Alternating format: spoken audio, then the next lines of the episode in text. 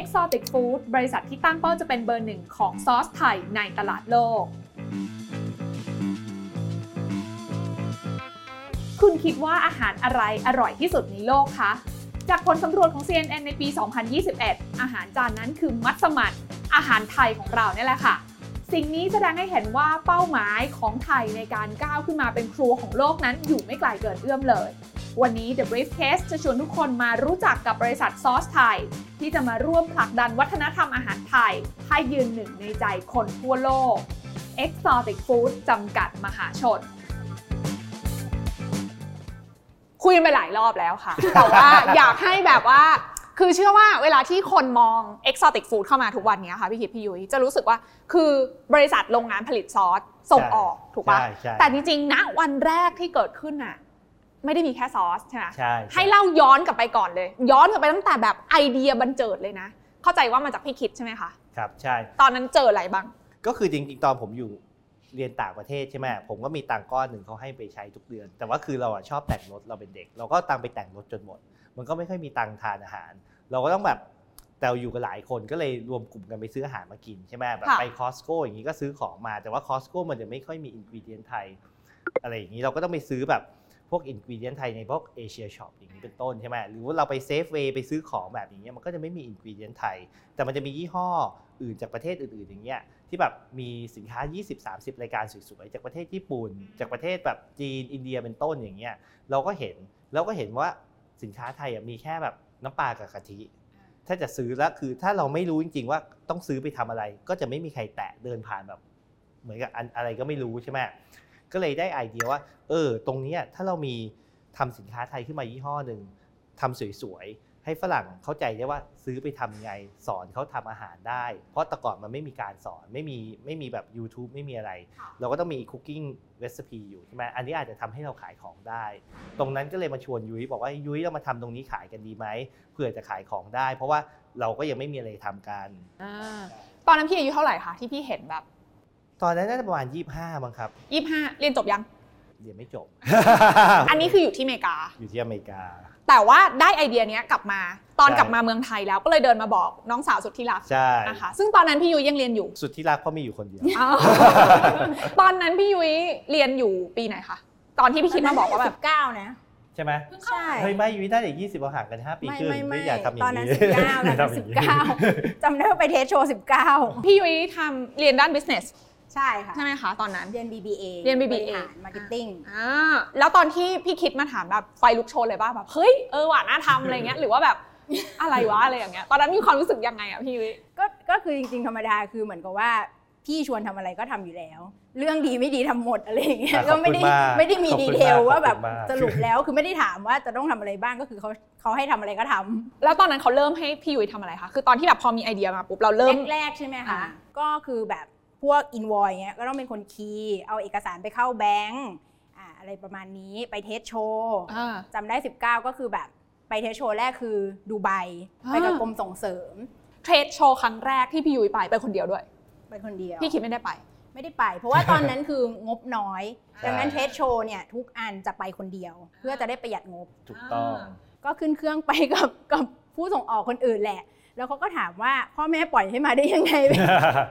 เป็นเด็กอายุ 19 คนเดียวอะไรอย่างเงี้ยอ่าอ่าขนของไปเปรี้ยวมากอะ ตอนนั้นมีโรงงานยังคะพี่ไม่เราซื้อมาขายไปตอนนั้นอ่าก็คือเราเพิ่งเริ่มเราก็แบบไปซื้อคนอื่นทำให้เราอะไรอย่างเงี้ยแต่พอทำไปทำมาเราก็คิดว่าเฮ้ยอันนี้น่าจะเป็นอะไรที่ทำได้ แต่เราไม่รู้ว่ามันจะใหญ่ขนาดไหนพูดจริงค่ะๆแต่เราแค่คิดว่ามันมีตลาดนะ เพราะเราไปเทรดโชว์แล้วเราเห็นว่ามันมีคนสนใจ อาจจะเป็นเพราะเราทำยี่ห้อเราไม่เหมือนคนอื่นตอนนั้น ก็คือยี่ห้อเราเป็นดีไซน์มาเพื่อขายฝรั่งโดยเฉพาะค่ะ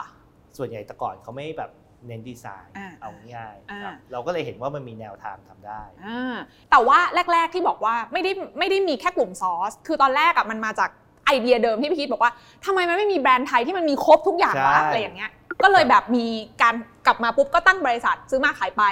ทำเขาเรียกว่าอะไรวัตถุดิบเหรอ ก็เหมือน trading firm ธรรมดา แต่แค่ว่าเป็นยี่ห้อเราเอาง่ายอย่างนี้ซอสเป็นแค่หนึ่งในสินค้าที่เรามีครับใช่ แล้วพอทำไปทำมาจนถึงทุกวันนี้เราก็ไม่ได้มีแค่ซอสนะค่ะแต่ซอสเราขายเป็นประมาณ 80 กว่าเปอร์เซ็นต์คนก็เข้าใจว่าเราเป็นบริษัทซอส แต่ก็เป็นการเริ่มต้นที่แบบได้เรียนรู้ใช่ป่ะคะใช่พอเสร็จปุ๊บพอเริ่มอยู่ตัวละว่าโอเคเราเราทำ trade firm ละเมื่อไหร่ถึงมาแบบคิดว่าเฮ้ยเริ่มเห็นว่าซอสมันน่าจะเป็นตัวที่โต จากกลุ่มที่ตอนแรกเราแบบโอ้ตั้งใจอยากจะมี คือเอาจริงๆ ตอนแรกเราก็เป็นบริษัทครอบครัวเราก็ขายมาเรื่อยทุกปีมียอดขายโตเราก็รู้สึกดี แต่เราไม่ได้ไปโฟกัสว่ามันโตมาจากอะไรเราก็ไม่ได้คิดว่ากำไรต้องมีเท่าไหร่ใช่ไหมครับจนวันที่จะเข้าตลาด FA ก็มาบอกว่าเออคุณทำไงก็ได้ คุณต้องคันกำไรออกมาใช่ไหมตอนนั้นเราก็กลับมาดูณตอนนั้นซอสเป็นประมาณ 50%ของยอดขายบริษัทเราแล้ว GP ก็ดีที่สุด เราก็ต้องการเงินจาก IPO มาสร้างโรงงานใช่ไหมตอนแรกจะสร้างโรงงานก็จะสร้างโรงงานแบบ ผลิตสินค้าหลายอย่าง แต่คุยกับยุยยุยก็บอกว่าเฮ้ยพี่คิดจริง ๆเราหน่าจะโฟกัสนะทำเป็นโชว์เคสเลยทำอะไรที่แบบเป็น specialty สักอย่างหนึ่งเราก็เลยบอกอะกลุ่มซอสดีไหมเพราะซอสอะตอนนั้นขายเยอะสุด แล้วก็ดูแล้วว่ามีสิทธิ์ทำให้กำไรเพิ่มขึ้นได้ นั่นก็ไอเดียก็มาจากของยุ้ยเราก็เลยมาทำโรงงานนี้ คือเรามีจุดไหนที่เป็นตัวความมั่นใจที่บอกเราว่า เฮ้ยจาก trading firm ธรรมดาซื้อมาขายไปที่ไม่เคยมีไลน์ผลิตของตัวเองเลย วันนี้เราจะมาตั้งโรงงานนะ มันเรื่องใหญ่เหมือนกันนะ ตอนนั้นเราคิดว่าแบบเราเรามั่นใจได้ยังไงอะงบประมาณที่สร้างโรงงานแรกอะไม่เท่าไหร่อืมยังไม่เยอะขนาดนั้น เราก็ลองทำดูค่ะโรงงานเราทีน่าจะเคยไปเห็นอันเดิม มันก็แบบเก่าๆแบบ production line ก็ไม่ได้แบบทันสมัยอะไร เพราะฉะนั้นเราคิดว่ามันมีโอกาสเราก็ต้องลองทำมันเป็น calculated risk เพราะฉะนั้นถ้าเราไม่ take risk มันก็จะไม่มีทางไปถึงไหนใช่ไหมครับ แต่พอดีเราโชคดีด้วยอาหารไทยเป็นอาหารที่แบบ up and coming มันก็เทรนด์มาเรื่อยๆ เราขายได้เรื่อยๆแล้วอยู่ดี hot sauce ก็เป็นเทรนด์ที่มามคือเรามาพอดีเวลาที่ถูกต้องค่ะพอดีจังหวะมันใช่พอดี แล้วมันก็เลยช่วยพาเรามา ใช่ อย่างแบบพี่คิดกับพี่ยุ้ยอะคือหลายคนก็จะถ้าใครได้ติดตาม XO มาตลอดก็จะรู้เป็นว่าคู่พี่น้องในการแบบช่วยกันสร้างธุรกิจมานะคะ แต่ว่าแบบทะเลาะกันบ้างไหมอะถามนิดนึงดีตอนแรกได้คือแบ่ถ้างกันยังไงอะอ่าไม่ทะเลาะส่วนตัวทะเลาะเรื่องงานน่ะเราไม่ค่อยทะเลาะกันอยู่แล้ว เพราะเราแบ่งกันง่ายมาก คือมันเริ่มจากผมก็จะทำอะไรที่ผมถนัดอะไรที่ผมไม่ถนัดพอยุ้ยช่วยทำหน่อยยุ้ยช่วยแล้วพี่ยุ้ยถทำนัดไหม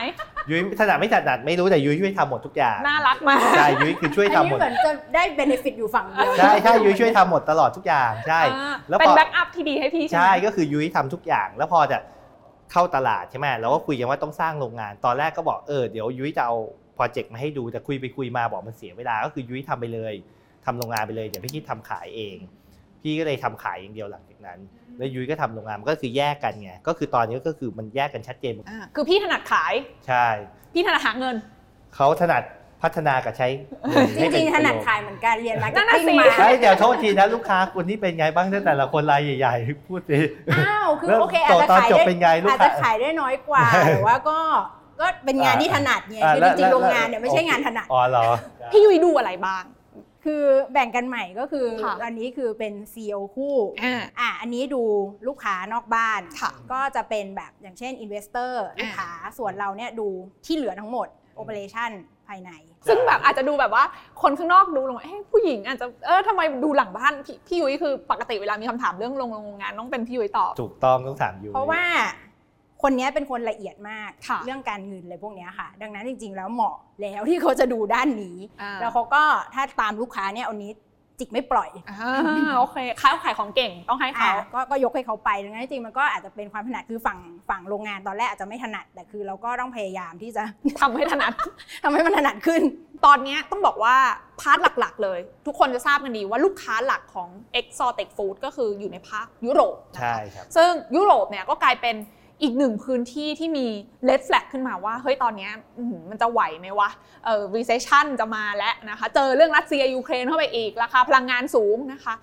แต่ประเด็นก็คือว่าไม่ใช่ว่ายุโรปไม่เคยเกิดวิกฤตแบบนี้ ถ้าย้อนกลับไปตอนปี 2011 เราก็เคยเกิดวิกฤตยุโรปเหมือนกัน ตอนนั้นก็คือ 2011 คือผมว่าตอนนั้นมันไม่ได้กระทบเราเยอะขนาดนั้น เพราะตอนนั้นมันอยู่ที่กรีซใช่ไหมครับ แต่เหมือนกับตอนจบอะเขาควบคุมได้ แต่ตอนเนี้ย เรื่องยุโรปอะมันเกิดที่ยูเครนก่อนใช่ไหมครับแต่ว่ามันกระจายไปทั่วโลกแล้ว เงินเฟ้อทั่วโลกก็คือขึ้นเยอะมาก น้อยๆก็แบบ high single digit มากๆก็ double digit ทั้งนั้น อเมริกาก็ยังโดนถึงแม้เขาไม่อยู่ยุโรปทุกที่ก็โดนหมด เพราะว่าคือพอมันเกิดอย่างนั้น วัตถุดิบหลายๆอย่างมันขึ้นไปหมด แบบหวีดที่เขาผลิตที่ยูเครนเยอะๆครับอะไรที่ต้องใช้หวีดก็ขึ้นหมด น้ำมันก็ขึ้นเพราะเขาก็แบบมีการ ไม่ซื้อกันอะไรอย่างนี้แก๊สก็ขึ้นก็พลังงานก็ขึ้นทุกอย่างก็ขึ้นหมดเลย มันก็กระทบไปทั่วโลก ซึ่งคราวนี้ยอมรับว่ามันกระทบมากกว่าคราวที่แล้วแน่นอนอืมใช่ แสดงว่ารอบเนี้ยคือ Impact มันน่าจะยาวกว่า Impact มันน่าจะเยอะกว่าหนักกว่ารอบที่แล้วแน่นอนอืมแล้วใช่เราเตรียมพร้อมรับมือไว้ยังไงบ้างคะคือผมคิดว่าของเราเนี่ยของเราอะมันเหมือนกับเราเล่นเกมยาว เพราะฉะนั้นเรารู้อยู่แล้วว่าธุรกิจอะมีขึ้นมีลง ช่วงนี้เราอาจจะแบบต้องรับมือหน่อยค่ะแต่ว่า ผ่านไปปี 2 ปีทุกอย่างก็จะกลับมาดีเหมือนเดิม เหมือนกับใครที่ตอนช่วงแรกที่เจอโควิดมันแย่มากเลยมันผ่านมา 3 ปีตอนนี้คนก็กลับมาท่องเที่ยวใช่ไหมครับตั๋วเครื่องบินโรงแรมก็แพงกว่าก่อนโควิด pre โควิดอีก เพราะทุกคนอยากไปเที่ยว เพราะฉะนั้นคือผมคิดว่าตอนจบมันก็โอเค และเราขายอาหารยังไงคนก็ต้องทานอาหารอยู่ดีใช่ไหมครับณตอนนี้คือต้นทุนทุกอย่างเพิ่มขึ้นหมด บริษัทก็ส่ง จดหมายไปบอกลูกค้าส่งอีเมลแหละไปบอกลูกค้าว่าเราจะปรับราคานะ ต้นปีหน้า 2023 ซึ่งก็ในมุมมองของพี่คิด ถ้าเปรียบเทียบกับ 20กว่าปีที่ผ่านมาคิดว่ารอบนี้เราน่าจะพอรับมือไหวไหมหรือว่ามีอะไรที่แบบเป็นประเด็นที่มันท้าทายกว่าคืเดิมไหมคือผมถ้าถามผมอะผมว่าแน่นอนมันอาจจะกระทบกำไรอะไรบ้าง แต่มันมันไม่น่าทำให้กำไรเราลดลงไปเหลือแบบต่ำๆเหมือนสมัยก่อนได้ เพราะยังไงเราก็ยังขายของได้เยอะอยู่ครับแค่ว่าอาจจะไม่เยอะเท่าบางคิวแค่นี้เอง เพราะฉะนั้นกำไรอาจจะแบบดูเหมือนไม่โต แต่ว่ามันไม่ได้กระทบเยอะขนาดนั้นอืมเพราะว่าหลังจากเราปรับราคาเสร็จ แน่นอนเราปรับได้เท่าไหร่มันก็ลงไป bottom line หมดใช่ครับถ้าเราจะมองต่อไปค่ะว่า แล้วหลังจากเนี้ยอยากจะ diversify ไปภูมิภาคอื่น มันมีตัวเลขในใจไหมว่าสุดท้ายมันคืจะอเป็นตปอนระมาณจบไหนเราก็อยากขายไปทุกที่ที่เราขายได้ เพราะอืม vision ของเราก็คือ to be the first Thai brand to come to consumer mind when thinking about Thai food ใช่ไหมครับ ก็คือว่าเราอยากขายไปทั่วโลกให้มากที่สุดที่จะมากได้ แต่เรายอมรับว่าของเราอะเราถนัดยุโรป เราขายเยอะอยู่ยุโรปประมาณ 80กว่าเปอร์เซ็นต์แน่นอนเราก็จะพยายามขายที่อื่นด้วย และตอนนี้ยุโรปยอดขายก็ลดลงมาเหลือแค่ 80%ต้นๆแต่ก่อนมัน 80%แบบ 85-86%ตรงไหนเราขายได้เราก็ขายครับ แต่ยุโรปผมมั่นใจว่าวันหนึ่งเราขายได้มากกว่าเดิมอยู่ดี Exotic Food จำกัดมหาชนช่วง 3 ปีที่ผ่านมานั้น ถือว่ามีการเติบโตของรายได้และกำไรที่น่าสนใจค่ะ ช่วงปี 2562 มีรายได้อยู่ที่ 996 ล้านบาท 2563 รายได้อยู่ที่ 1,275 ล้านบาท 2564 รายได้อยู่ที่ 1,537 ล้านบาท คิดเป็นอัตราการเติบโตอยู่ที่เฉลี่ย 24.22%ต่อปี ในส่วนของกำไรสุทธินั้นปี 2562 บริษัทมีกำไรอยู่ที่ 122 ล้านบาท 2563 กำไรสุทธิอยู่ที่ 318 ล้านบาท และ 2564 กำไรสุทธิอยู่ที่ 462 ล้านบาท คิดเป็นอัตราการเติบโตเฉลี่ยสูงถึง 94.6%ต่อปี ซึ่งถ้าเราแบ่งตามภูมิภาคนั้นก็จะพบว่ามาจากทวีปยุโรป 81.7%ทวีปออสเตรเลีย 7.8%ทวีปเอเชีย 6.4%ทวีปอเมริกา 2.9%และทวีปแอฟริกา 1.2%ตอนนี้คู่แข่งในตลาดเราเยอะไหมคะก็จริงๆก็เยอะมาอะเยอะมาตั้งแต่ต้นแล้ว เยอะมาตั้งแต่ต้นแล้วอะเอาเยอะขึ้นเรื่อยๆ ใช่ เพราะว่าคือบริษัทที่ขายซอสพริกอะมีเยอะมากอะ หลาย ๆ ประเทศเขาก็มีซอสพริกของตัวเองแบบของตัวเองใช่ไหมครับ เพราะฉะนั้นคือคนที่ทำซอสพริกนี่มีเยอะตลอด ไม่ได้ค่ะไม่มีผู้เล่นนี่คือมีเต็มมาตั้งแต่ต้น แต่ที่สำคัญคือคือผมมั่นใจว่าซอสผมพอคนชิมแล้วโอเค เพราะว่าถ้าไม่โอเค ผมขายเขาได้แค่ครั้งเดียว ผมจะขายครั้งที่สองไม่ได้ เขาก็จะไปซื้อยี่ห้ออื่น แต่ถ้าเขากลับมาซื้อแล้วซื้ออีกแล้วมีคนซื้อใหม่ ก็แปลว่าของตัวมันเองอะขายได้ครับนั่นคือนั่นคือภาพของตลาดนะวันนี้ใช่ที่พยายามจะไปนะคะใช่แต่ย้อนกลับมา ที่พี่คิดบอกว่า vision ของบริษัทเลยก็คืออยากจะเป็นซอสไทย ที่ทำให้ใครที่อยากใช้อยู่ต่างประเทศคิดถึงยี่ห้อนี้อืมครับถ้าเทียบความรู้สึกของคนทั่วไปก็คือนึกถึงแบบซอสญี่ปุ่นคือ Kikkoman อย่างเงี้ยหรอใช่ถ้าถ้าเป็นซอสแบบ oyster sauce ก็เป็น Lee Kum Kee อย่างเงี้ยอ่าเป็นต้นใช่ไหมครับถ้าเป็นซอสมะเขือเทศก็เป็นไฮถ้าเราทำจนซอสเราตัวไหนตัวหนึ่งเป็นอย่างนั้นได้ มันก็จะเป็นอะไรที่ represent เมืองไทย เพราะเมืองไทยยังไม่มีซอสตัวไหนที่ เท่าตรงนั้นได้ แล้วถ้ามันถึงจุดนั้นจริงๆ ยอดขายก็จะเยอะมากๆทำยังไงคะ อีกกี่ปีจะได้เห็นพี่ ผมไม่รู้ exactly คำตอบ แต่ว่าคือวิธีเราก็คือเราก็ทำ marketing หาลูกค้าใหม่ไปเรื่อยพยายาม เดี๋ยวนี้เราก็พยายามโปรโมทสินค้าเราโดยการทำพวกช่องออนไลน์ทำให้แบบคนที่มาใช้เขาคุยถึงสินค้าเราช่วยสร้าง community ขึ้นมาอะไรอย่างนี้ อันนี้เราก็ทำอยู่ และจริงๆ ผมคิดว่าบางที่เราก็มีสิทธิ์เพราะว่าแบบอย่างยุโรปอะเราขายค่อนข้างโอเคอยู่ บางตัวเราขายดีกว่าคนอื่น เราก็ต้องพยายามบิวจากตรงนั้นขึ้นมา เพราะอย่างว่าแต่ละประเทศเขามีเจ้าถิ่นของตัวเองเป็นซอสของเราอาจจะอยู่ยุยุโรปดี เราก็ต้องพยายามบิวยุโรปขึ้นมาเรื่อยๆ เพราะยุโรปอะที่เห็นยอดขายเรา 80%ถ้ายอดขายเราประมาณ1 4 0 0ล้านก็ประมาณเกือบพันล้านใช่ไหมครับ จริง ๆ มันโตได้อีกตั้งหลายเท่าตัวแค่ประเทศยุโรปอย่างเดียว แต่ทั้งทั้งๆที่ยุโรปคนมองว่าแบบโอ้โห มันแบบเศรษฐกิจไม่ดีคนกำลังซื้อจะน้อยลงเรื่อยๆ แล้วของพี่ก็แพงด้วยนะ ใช่ แต่ว่าถ้าเทียบกับ ของอย่างอื่นบ้านเขาเงี้ยซอสเราเนี่ยราคาเท่ากับน้ำเปล่าเขาหรือว่าโค้กหนึ่งขวด มันมันไม่ได้เป็นสำหรับเขาคือ ถ้าเขาทานข้าวนอกบ้านไม่ได้ค่ะ เขาก็ต้องซื้อของไปทำที่บ้านอยู่ดี แล้วซอสใช้ได้มากกว่าครั้งเดียว ใช่ครับ โอเค เพราะฉะนั้นนี่คือภาพที่เราคิดว่าเราจะไปได้ ถามพี่ยุ้ยบ้างค่ะว่า 20 ปีที่ผ่านมาแน่นอนมันก็มีช่วงเนาะอย่างที่บอก rise and fall ของวงจรธุรกิจนะคะ ช่วงที่เครียดที่สุดคือช่วงไหนคะ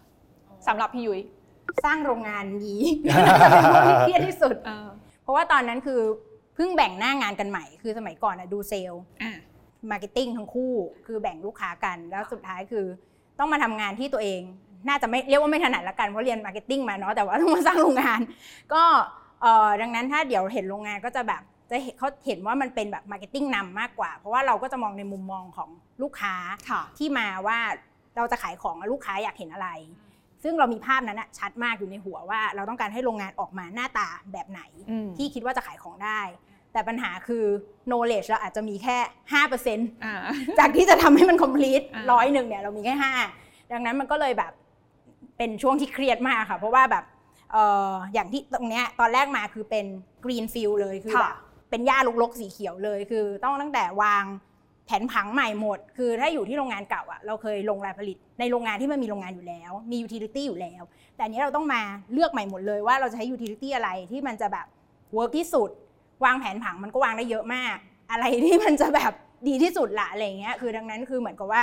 ทำทำธรรมดาไม่ดันไม่อยากทำอ่าอยากทำให้มันแบบ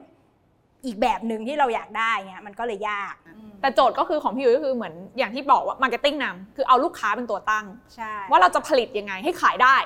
ใช่ คือแบบสมมติคือเรารู้อยู่แล้วเพราะเราเคยอยู่ขายมาก่อน เราก็จะรู้ว่าลูกค้าเวลามาดูโรงงานอะเขา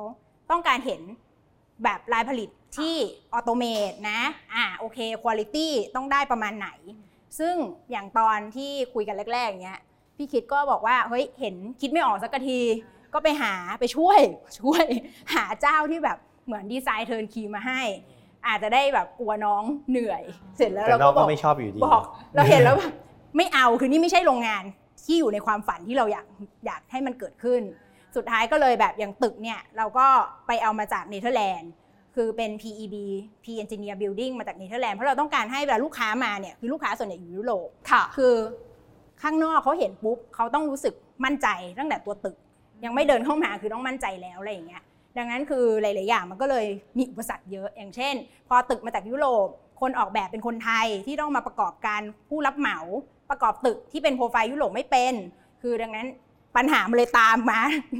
เป็นพรวนก็จะหาเรื่องเสียตัวแหละประมาณนั้นอ่าอ่าอ่าถามพี่คิดนิดนึง แล้วในมุมของพี่คิดล่ะคะ ในวัฏจักรธุรกิจที่ผ่านมาเนี่ย เครียดช่วงไหนสุด ผมว่าช่วงเริ่มๆอะครับ ตอนประมาณ 20 ปีที่แล้ว เพราะตอนนั้นคือเราเริ่มพอสร้างโรงงานเสร็จอะเราก็จะแบบคิดว่ามันจะมียอดขาย แต่คือบางช่วงอะมันไม่มียอดขายมันน้อยมาก มีครั้งหนึ่งอะผมจำได้เลย มีลูกค้าจะมาเยี่ยมโรงงาน ผมก็พาเขามานะ แต่ผมรู้แล้วอาทิตย์หน้า ผมไม่มีออเดอร์แล้วผมไม่มีออเดอร์ส่งออก ผมสักก็ชิ้นสักชิ้น แต่ว่าผมไม่ผมเป็นขายไงเข้าใจไหมอ่าผมก็ต้องพาเขามา พอเขามาเสร็จ ผมก็บอกโรงงาผลิตของเต็มที่เลยครับ ผลิตเหมือนเราผลิต 24 ชั่วโมง แล้วก็พาเขาเดินดูใช่ไหมครับ ซึ่งสมัยก่อนโรงงานนั้นมันก็ถือว่าดูดี ผมก็พาเขาเดินดูเขาโอ้เฮ้ย you ผลิตของเยอะมากเลยออเดอร์เยอะจริงผมใช่ออเดอร์เยอะนะถ้า you จะเอา you ต้องสั่งก่อนอะไรอย่างนี้เขาก็สั่งเสร็จออเดอร์ที่ผมผลิตให้อยู่เขาบอกเนี่ยของใครผมว่าลูกค้าคนอื่นแต่จริงผมติดฉลากเขาทิ้งไว้ คือเขาเป็นลูกค้าอยู่แล้วไงผมก็เลยมีฉลากเขาผมก็ผลิตติดฉลากเขาเลยอะไรอย่างเงี้ยให้มันรู้กันไป แล้วเขาสั่งของผมก็ส่งให้เขาเลย โอ้โหหลังจากนั้นผมก็โชคดีหลังจากวันนั้นอะออเดอร์มันก็ไม่เคยขาดแล้วช่วงหลังจากนั้นล่ะคะคือถ้าใครได้ตามเช่นกันนะคะในอัปเดตพี่คิดพูดไว้ว่า มันจะมีช่วงที่ยอดขายตกซึ่งจริงๆปกติ XO ไม่ค่อยยอดขายตกเท่าไหร่อ่าใช่ก็คืออ่าจริงๆอะยอดขายเราตกประมาณ 10 ปีแรกมีครั้งหนึ่ง ก็ตอนนั้นอะเราหันมาขาย OEM มันค่อนข้างเยอะประมาณ 33-5%ของยอดขายบริษัท ก็คือขายดีขายง่ายสินค้าตัวหนึ่งผลิตที่โอ้สี่แสนชิ้นอย่างเงี้ยเราก็แบบรู้สึกดีผลิตง่าย แต่พอเขาต่อราคาแล้วมันเราไม่ให้ราคาเขาเขาก็ไปซื้อคนอื่นเพราะแน่นอนมันเป็นยี่ห้อของเขาเขาเอาไปให้ใครแปะก็ได้ หลังจากวันนั้นผมก็เลย realize ว่า ถ้าเราจะเดินหน้าไปข้างหน้าเราต้องขายยี่ห้อตัวเองเป็นหลัก เพราะยี่ห้อเราอะคนมันเปลี่ยนยากกว่าเป็นยี่ห้อของตัวเขาเองตอนนั้นคือยอมเฉือนเนื้อตัวเอง โดยการลดการทำ OEM โดยตั้งใจอันนี้บายดีไซใช่น์ใช่แล้วก็มาสร้างแบรนด์ตัวเองขึ้นมาใช่คนะรับคะพอสร้างแบรนด์ตัวเองเริ่มติด ตอนตอนนี้มีมีสามแบรนด์หลัก ๆ ใช่ไหมคะใช่ครับ มีอะไรบ้าง Exotic Food ไทยพรายไฟไฟพายกูสไฟกูสครับทำไมต้องมีทั้งสามแบรนด์แบรนด์แรก Exotic Food ก็คือยี่ห้อบริษัทเราใช่ไหมก็คือเป็นพรีเมียมแบรนด์ใครซื้อก็คือบอกอันนี้ยี่ห้อพรีเมียมแบรนด์ขายอาหารไทยมีประมาณ 300 S กว่า300 SKU นะครับมีเยอะมากอะไรอย่างนี้ เราก็จะมีช่วยค่ามาร์เก็ตติ้งช่วยอะไร ขายไปขายมาบางทีก็มีคนมาอยากซื้อ Exotic Food อีกในประเทศนั้น ซึ่งเราขายไม่ได้ เพราะเราให้ Exclusive 1 list ต่อหนึ่งประเทศเท่านั้น เราก็เขาบอกเฮ้ยยูทำยี่ห้อ 2 ขึ้นมาได้ไหมเพราะดีไซน์อยู่สวยเขาพูดอย่างนี้ดีไซน์อยู่สวย เราก็เลยทำยี่ห้อไทยพลายขึ้นมา ขายเขาเป็น second brand ถ้ายี่ห้อแรกขายไม่ได้ และยี่ห้อ Fine Goose เราก็ทำมาเพื่อขายพวกซอสพริกตั้งแต่ต้น แต่ก่อนมีซอสพริกแค่ไม่กี่รายการ แต่พอซอสพริกมัน up and coming เราก็เพิ่ม SKU เข้าไปเรื่อยค่ะๆมันก็ทำให้เขาขายเพิ่มขึ้นได้ด้วย และโชคดีอย่างว่าซอสพริกนี่คือโตขึ้นพอสมควร ถ้าไปดูแบบ Google ดูจะโตมากกว่า traditional sauce เยอะมาก เพราะว่าอันเดิมอะมันอาจจะโตมาเยอะแล้วค่ะมันค่อนข้างแบบโตน้อยต่อปี แต่อันนี่คือมันโตชันกว่าอืม traditional sauce นี่เราแบ่งยังไงคะ คือซอสแบบน้ำปลาอะไรเงี้ยเหรอ อ๋อ ไม่ ต่างประเทศหมายถึง traditional ซอสฝรั่ง sauce ก็คือ ketchup อ่าอย่างนี้ซอสมายองเนสอ่าอย่างเงี้ยอ่า traditional sauce ค่ะพวกเนี้ยเป็น traditional sauce ครับ ใช่ แล้วเราเรียกว่าเป็น ของเราก็เป็นแบบ hot sauce คือถ้ายอดขายเทียบเป็นกับพวกเขาอะ มันเทียบไม่ได้อยู่แล้ว แต่คือมันเป็นอะไรที่โตมาแล้ว เดี๋ยวนี้คนชอบกินของเผ็ดเยอะมาก เป็นตลาดใหม่ ก็เป็มันนตลาดสำหรับเขาโกรธ เป็น growth ที่ growth อืมดีกว่า traditional sauce เอา อืมโอเค คือบ้านเราอาจจะนึกไม่ค่อยออกนะ เพราะเราก็กินใช่เป็นประจำตั้งแต่เด็กเลยใช่นะคะแต่ว่าใช่ สำหรับอันนี้คือเราพูดถึงตลาดส่งออก ใช่เพราะตลาดโลกมีประชากรเยอะกว่าประเทศเอเชีย ค่ะ ประเทศที่กินแค่ซอสพริกเยอะแยะ ซึ่งตลาดเนี้ยโตก็ทำให้ตรงเนี้ยโตได้ดี เพราะว่าเขายังไม่ค่อยได้กินกันเยอะขนาดนั้น ค่ะ ใช่โอคเครับแสดงว่าภาพใหญ่อะมันมีลมส่งมาแล้วนะคะ ใช่ว่า โอ้โห เทรนด์มันใช่แล้วเราอยู่ในแบบกลุ่มของอ่า สินค้าที่มันโตไวด้วยนะใช่แต่ทีนี้พอทำธุรกิจไปมันก็มีช่วงหนึ่งเหมือนกันที่มีปัญหาเรื่องของ distributor เจ้าหนึ่งใช่ใช่ที่ drop ไปอันนั้นอ่า2019 เขาก็โตดีมากจ้ะภายใน3ถึง4ปีเนี่ยโตขึ้นมาเป็น top three ของบริษัทเรา ซึ่งไม่เคยมีใครโตขึ้นมาเร็วขนาดนั้น ตั้งแต่ขายของมาจาก2 3 3 4 ปีขึ้นมาเป็นท็อปทรีได้ก็เป็นเขาคนเดียว ซึ่งเวลาเขาบอกเขาก็ให้ projection เรามันก็โตดีจริง ๆ ถูกใช่ไหมครับ เราก็เลยไม่เคยคิดว่ามันจะมีปัญหา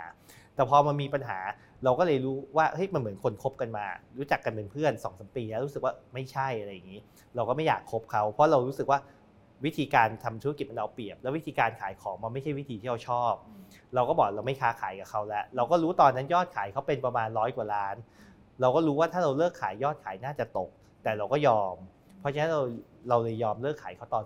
2019 แล้วก็ไปหาคนใหม่ ก็คือยอมเจ็ถ้าเรารู้อยู่แล้วว่ามันไม่โอเค เราก็ไม่คบต่อไหมเหมือนเราคบคนเนี่ยเรารู้ว่ามันไม่โอเคมัน toxic เราจะไปคบต่อทำไมคบต่อไปมันก็ช้ำใจอย่างเดียวอืมอืมใช่ครับ แต่ตอนนั้นมันก็ Impact เหมือนกันนะ เพราะเราก็เข้าตลาดแล้วด้วย Impact ใช่แต่ว่าคือผมจะบอกว่ามัน Impact แต่ว่าคือถ้ามองถ้าในมองจากมุมมองบริษัทอะเราไม่ได้รู้สึกอะไรมากค่ะเพราะเรารู้ว่าเราทำธุรกิจจริง นี่เป็นสิ่งที่เราต้องทำ เราเลิกขายค้าขายคนนี้แล้วหาคนใหม่ เราก็ค้าขายกับคนใหม่ได้ แต่ว่าถ้าคุณจะเอาช็อตเทอมแล้วมองว่าคิวต่อคิวมันต้องอย่างนี้อย่างนั้นอันนั้นมันก็จะ Impact แน่นอนค่ะแต่ว่าถ้าเรามองลองเทอมมันไม่ได้ Impact ภาพลองเทอมของเรา นั่นคือที่เราคิด ซึ่งจริงๆแล้ว อันนี้มันน่าจะทำหลายใกล้ๆกับพี่ทำโรงงานใหม่ไหมคะเลือกโอ้โรงงานใหม่เสร็จเสร็จแล้วอ๋อเสร็จแล้วเสร็จแล้วเสร็จตั้งแต่2010อันนี้คือก่อนโควิดใช่อ่าเสร็จ 2016 โรงงานใหม่เสร็จอ๋อ2016 โอเคอืมใช่เสร็จอืม2016 2017 ก็เป็นปีที่กำไรน้อยที่สุด เพราะเป็นปีที่ตอนนั้น มีทั้งโรงงานค่าใหม่เสื่อกับมโรงงานเข้าเก่าอืมออเปเรตพใช่ร้อมเพกันราะอว่ายู่ยังใช่โรงงานใหม่ก็ต้องเทสรันอืมก็ต้องมีคนแล้ว โรงงานค่ะเก่าก็ยังต้องผลิตอยู่อ่าดังนั้นมันก็จะดับเบิลอ่าใช่เพจเขาอ่าเพราะฉะนั้นก็จะเป็นช่วงแบบฟื้นไปนิดนึง แล้วก็มาใช่2018 ที่ดีขึ้นมา ก็ดีขึ้นมา แล้ว 2019 ก็เจอเรื่องนี้ ใช่นะคะใช่แต่พอมา 2020 ก็เป็นปีที่ทุกคนเจอโควิดเหมือนกันหมด ใช่ แล้วก็ตอนแรกก็คิดว่า โอ้ซอสขายไปก็น่าจะกระทบเหมือนกันแต่กลับว่าไม่ใช่ ก็คือตอนแรกดิสเราหลายคนเลยปอตอนต้นปี 2020 เขาบอกว่าเออปีนี้นะ เราคิดว่ายอดขายเราตก ทุกคนพูดเหมือนกันหมดเลย เราคิดว่ายอดขายเราตกนะทำใจไว้เลย แต่ตอนจบอะยอดขายมันขึ้น เพราะแน่นอนคือทุกอย่างปิดคนต้องซื้อของ ค่ะ มันก็ขึ้นเองอะไรอย่างนี้ครับ ตอนนั้นเราก็ได้อันนี้ส่งส์ตรงนั้นด้วย ซึ่งนอกจากตัวของการซื้อเพิ่มไปสต็อกกับบรรยากาศของพฤติกรรมผู้บริโภคที่มากินในบ้านมากขึ้น เราได้ตลาดใหม่ด้วย เราได้ตลาดใหม่ด้วย เพราะเวลาเราขายให้ลูกค้าบางคนอะเราต้องเปิด article number เบอร์ใหม่เพราะเข้าไปขายซูเปอร์บางอันมันเป็นแบบ article ของเขาโดยเฉพาะเราก็จะรู้ว่าเราเพิ่งได้มาตอนปลายปี 2019 ตอนปลายปี 2019 เขายังไม่มีโควิด เพราะฉะนั้นเราก็รู้แล้วเขา projection มาแล้วว่าไอ้2019 ถ้าได้ลูกค้ารายเนี้ย2020 ยอดขายประมาณเท่าไหร่เท่าไหร่เท่าไหร่ เราก็รู้แล้วว่ายอดขายตรงนั้นมันมาจาก projection ตั้งแต่ 2019 pre covid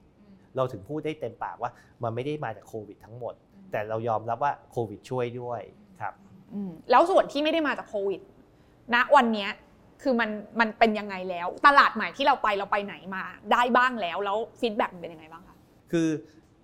อันที่ได้มาตั้งแต่ 2019 ก็ยังขายอยู่นะครับ เป็นพวก retail ใหม่อยู่ที่ประเทศเยอรมนี แต่ณตอนนี้ปีนี้ที่เราได้ตลาดใหม่ก็คืออเมริกา ก็มีงานแสดงสินค้าที่ประเทศไทย มันก็มีบริษัทจากอเมริกามาเยอะแยะ มาเดินชิมของอะไรเงี้ยหลาย ๆ บูธ แล้วบางคนก็มาซื้อของของเรา ตอนแรกเราก็บอกเฮ้ยปีนี้แปลกนะ มีบริษัทที่มาจากอเมริกาเข้ามาเยอะ แต่ตอนจบเราก็วิวไลซ์ว่าเขามีปัญหาของเขา เราก็ได้ส่งของไปอเมริกาแล้วครับ แล้วก็ ได้ส่งไปแคนาดาส่งไปเม็กซิโกอย่างเงี้ยอันนี้ก็เป็นได้นิส่งตรงนี้มา ซึ่งเราเริ่มจากศูนย์อยู่แล้วอเมริกาค่ะซอสเพราะฉะนั้นตอนนี้เราก็ถือว่าเราได้ 3 ประเทศครับน่าสีน่าสนใจข้างหลังเก๋มากเลยอะอันนี้เป็นอันใหม่เพิ่งจะเปิดตัวเลยใช่ค่ะนะคะยังยังเสร็จไม่ไม่ครบร้อยเปอร์เซ็นต์เลยด้วย นี่คือโรงงานที่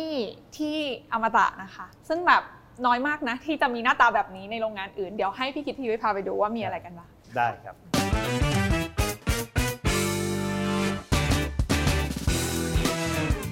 อนนี้เนี่ยนะคะ ถ้าเห็นภาพเนี่ยหลายคนอาจจะคิดไม่ออกว่าเอ้ยนี่คือโรงงานผลิตซอสจริง ๆ หรือนะต้องบอกว่านี่คือส่วนหนึ่งนะคะ ที่เป็นภาพที่ทำให้เราเห็นอย่างที่พี่คิดพูดไว้เมื่อสักครู่นี้ใช่ไหมใช่ครับว่าเรากำลังอยู่ในเฟสของการลงลงทุนทุนใช่ครัเพื่อที่จะรองรับการเติบโตในอนาคตอะตอนนี้เราลงทุนอะไรไปแล้วบ้างเอาแบบภาพใหญ่ๆก่อนแล้วเดี๋ยวค่อยได้มาโฟครับกัสก็ตงนี้เรามีการ renovate ออฟฟิศที่สินทรนะครับอ่าแล้วเราก็มาทำออฟฟิศที่นี่ใหม่ใช่ไหมค่ะครับเสร็จแล้วเราก็มีทำเออโรงงานที่ทำรอแมทสำหรับ ส่งพริกให้โรงงานเราอยู่ที่พิษณุโลกนะครับแล้วปีนี้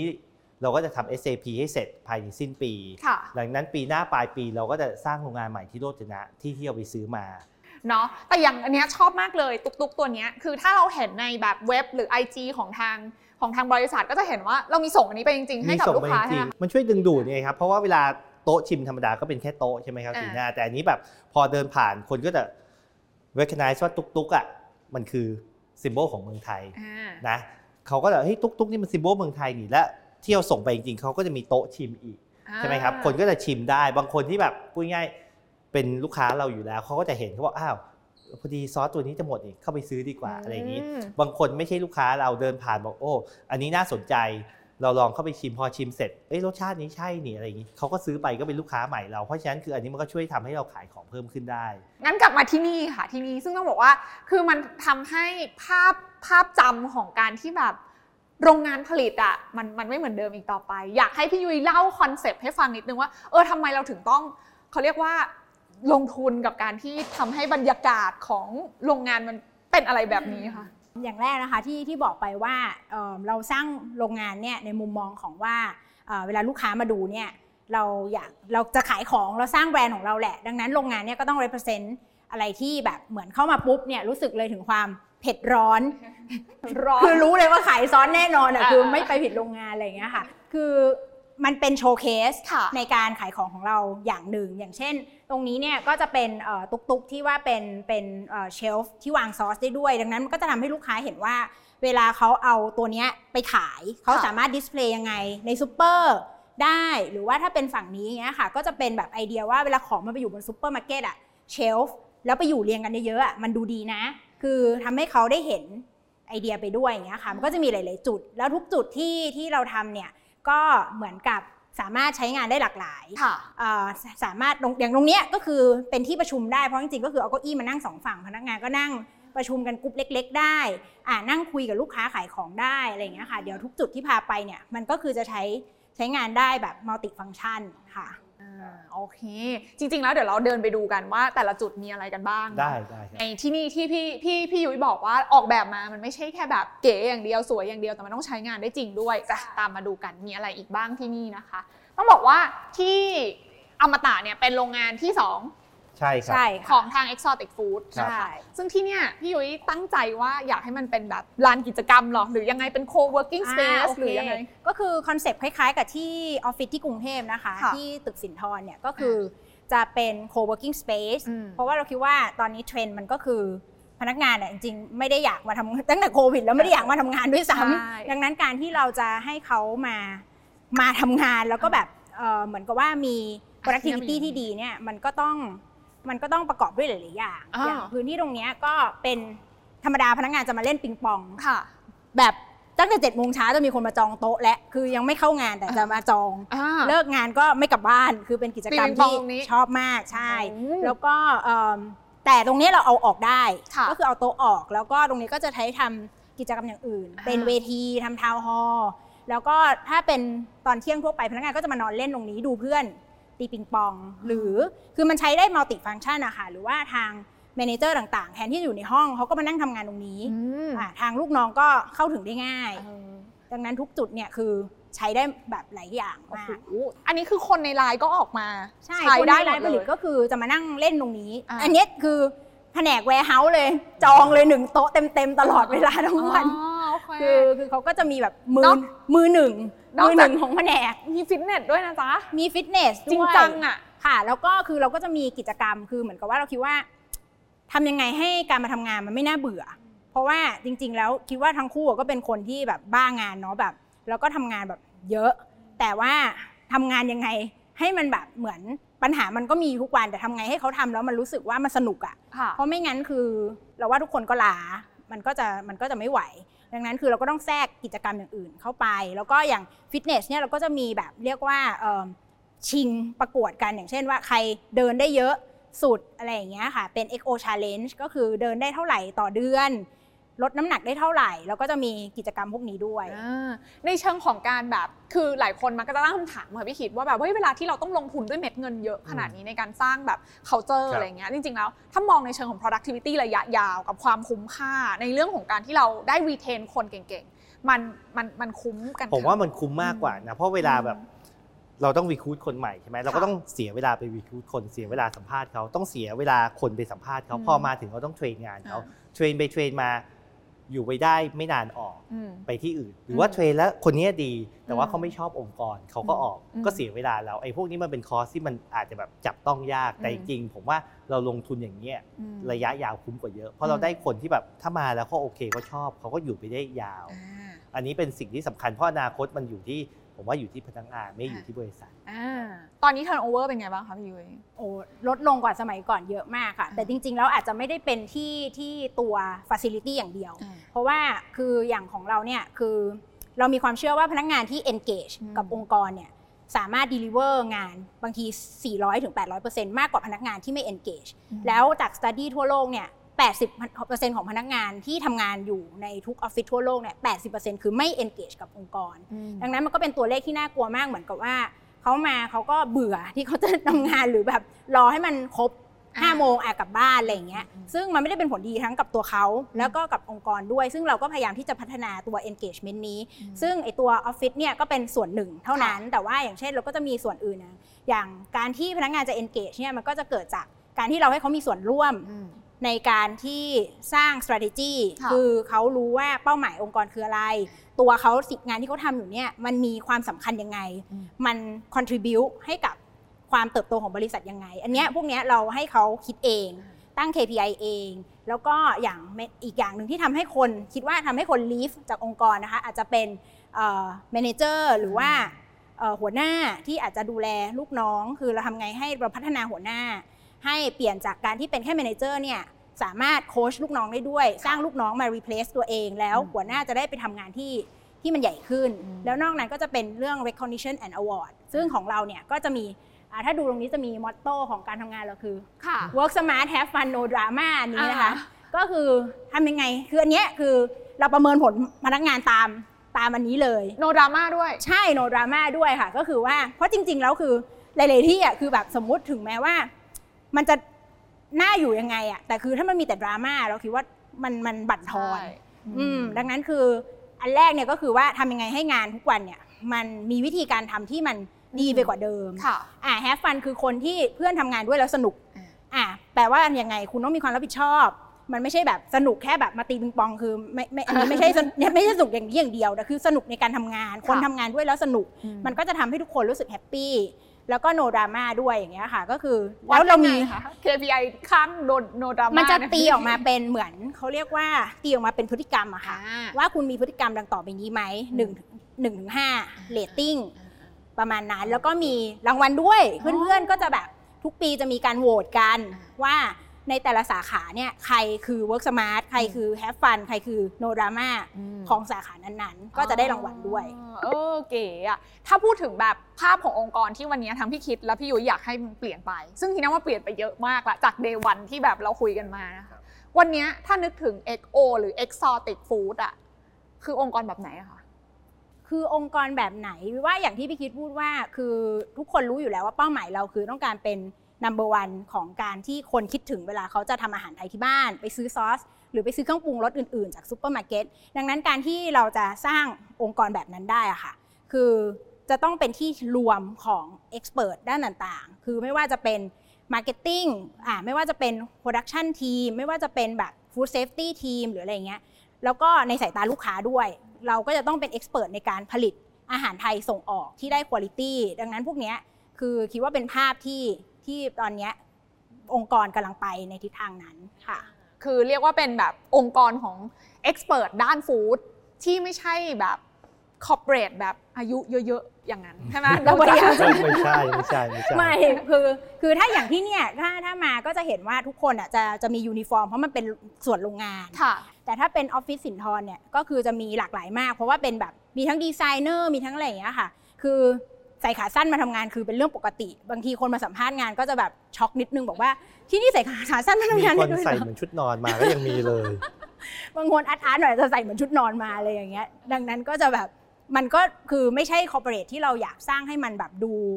เอิ่มเขาเรียกอะไรนะเป็นทางการมากเกินไป เพราะว่าเราต้องการ creativity เนาะเราต้องการแบบ push ไปข้างหน้าอย่างเงี้ยค่ะ เพราะฉะนั้นนี่ก็เป็นภาพรวมที่ทำให้เราได้เห็นนะคะ ว่าวันนี้เนี่ย ได้มาคุยกับทั้งแบบพี่คิดและพี่ยุ้ยนะคะ ซึ่งเป็น 2 ผู้ก่อตั้งนะคะ Exotic Food ก็ทำให้เราได้เห็นอีกภาพหนึ่งนะคะ ว่าจริงๆแล้วเนี่ยธุรกิจในเมืองไทยที่หลายคนบอกว่า เฮ้ยบ้านเรามันไม่มีเทคคอมพานีไม่มี growth business เลยแต่จริง ๆ แล้วคอหลักของเราก็คือเรื่องของธุรกิจอาหาร เราตั้งเป้าเป็นครัวของโลกได้ แล้ววันนี้เราก็มีโอกาสที่จะมีบริษัทซอสจากประเทศไทยที่จะเป็นซอสระดับโลกให้คนนึกถึงเวลาอยากจะทำอาหารไทยได้อยู่ที่นี่ด้วย วันนี้ก็ขอบคุณทั้งพี่คิดพี่ยุ้ยมาก ๆ ที่สาวเวลามาพาชมนะคะ เก๋มากเลยขอบคุณนะคะครับขอบคุณครับมากขอบคุณค่ะค่ะ